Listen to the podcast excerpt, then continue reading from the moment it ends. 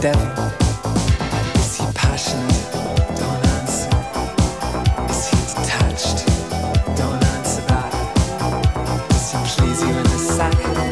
up, don't answer back.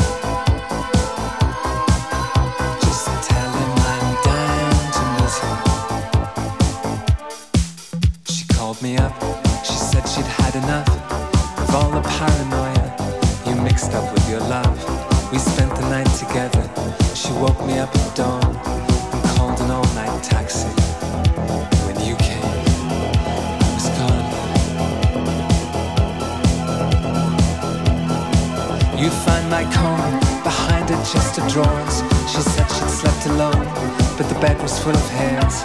And when you matched them up beyond the shadow of a doubt, the hairs belonged to BL, BL, BL, to puzzle out the inexplicable charisma of the rival. You said, describe for me the hairstyle of the devil.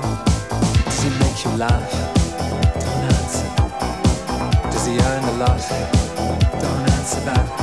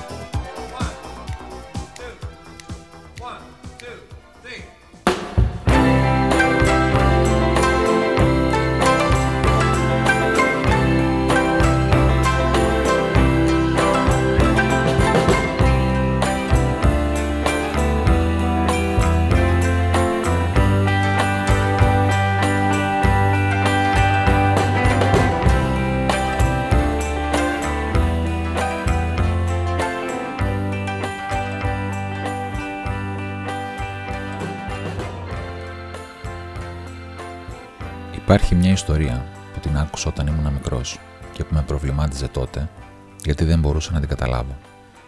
Χρειάστηκε να περάσουν πολλά χρόνια για να ανακαλύψω πω ήταν η ιστορία των συμβιλικών βιβλίων. Τότε πια, όλες οι λεπτομέρειες της ιστορίας είχαν ξαναγραφεί στο μυαλό μου. Τα βασικά όμως παρέμειναν ίδια. Ύστερα από ένα χρόνο περιπλάνησης σε μερικούς από τους πιο απειλούμενους βιότοπους του κόσμου, νομίζω ότι τώρα τελικά την καταλαβαίνω. Μιλάει για μια αρχαία πόλη δεν έχει σημασία ποια ήταν ή πώς λεγόταν. Ήταν μια ακμαία, εύπορη πόλη στο κέντρο μιας μεγάλης πεδιάδας. Ένα καλοκαίρι, ενώ οι κάτοικοι της πόλης ήταν απασχολημένοι με την ανάπτυξη και την προκοπή της, εμφανίστηκε στις πύλες μια περίεργη γριά ζητιάνα που κρατούσε μαζί της 12 μεγάλα βιβλία και πρότεινε να τους το πουλήσει. Είπε πως τα βιβλία αυτά περίχαν όλη τη σοφία του κόσμου και ότι θα τους τα έδινε και τα 12 με αντάλλαγμα ένα σακί χρυσάφι. Οι κάτοικοι της πόλης βρήκαν την ιδέα πολύ αστεία. Της είπαν ότι μάλλον δεν είχε ιδέα για την αξία του χρυσαφιού και ότι το καλύτερο που είχε να κάνει ήταν να φύγει. Εκείνη συμφώνησε.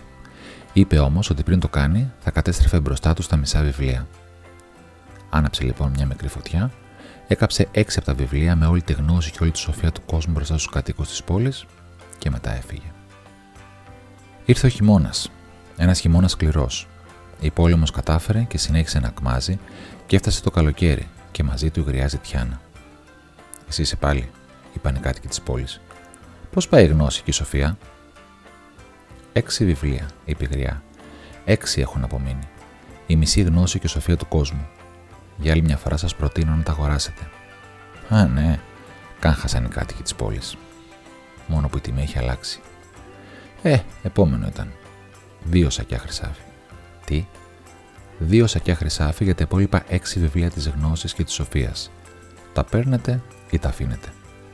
Νομίζουμε, είπαν οι κάτοικοι της πόλης, ότι και του λόγου σου δεν πρέπει να κατέχεις και πολύ γνώση ή σοφία. Αλλιώς θα έχει καταλάβει ότι δεν μπορείς να γυρίσεις στην αγορά και να τετραπλασιάσεις μια ήδη εξωφρενική τιμή. Αν είναι τέτοιου είδους η γνώση και η σοφία που πουλάς, τότε ειλικρινά κράτησέ τα για τον εαυτό σου όσο και αν τα πουλάς. Τα θέλετε ή όχι. Όχι. Πολύ καλά. Θα σας ζητήσω μόνο λίγο προσάναμα. Άναψε άλλη μια φωτιά και έκαψε μπροστά τους τρία από τα υπόλοιπα βιβλία. Μετά ξεκίνησε για την άλλη άκρη της πεδιάδα. Εκείνη τη νύχτα, ένα-δυο περίεργοι κάτοικοι της πόλης βγήκαν κρυφά έξω και έψαξαν μέσα στις τάχτες μήπως και σώσουν μια-δυο σελίδες. Αλλά η φωτιά είχε κάψει τα πάντα και η γριά είχε ανακατέψει καλά τις τάχτες. Δεν βρήκαν τίποτα.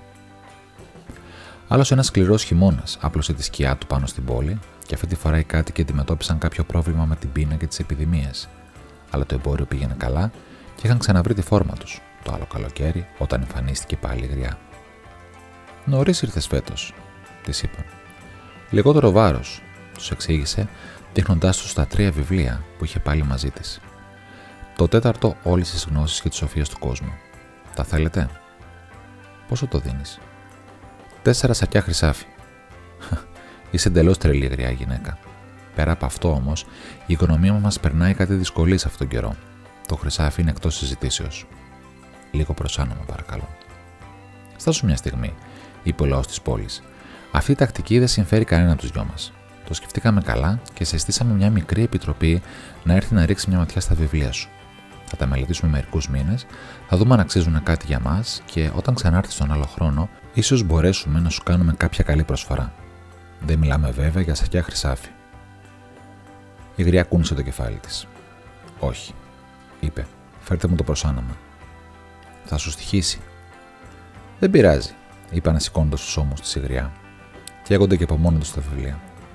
Λέγοντάς τα αυτά, έκοψε δύο κομματάκια από τα βιβλία που έτσι κάηκαν εύκολα. Μετά ξεκίνησε και πάλι για την αντίπερα άκρη της πεδιάδας, αφήνοντας την πόλη να αντιμετωπίσει άλλον ένα χειμώνα.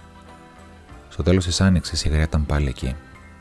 Μόνο ένα απέμεινε, είπε αφήνοντάς το πάνω στο χώμα μπροστά της. Έτσι μπόρεσα να κουβαλήσω δικό μου προσάναμα.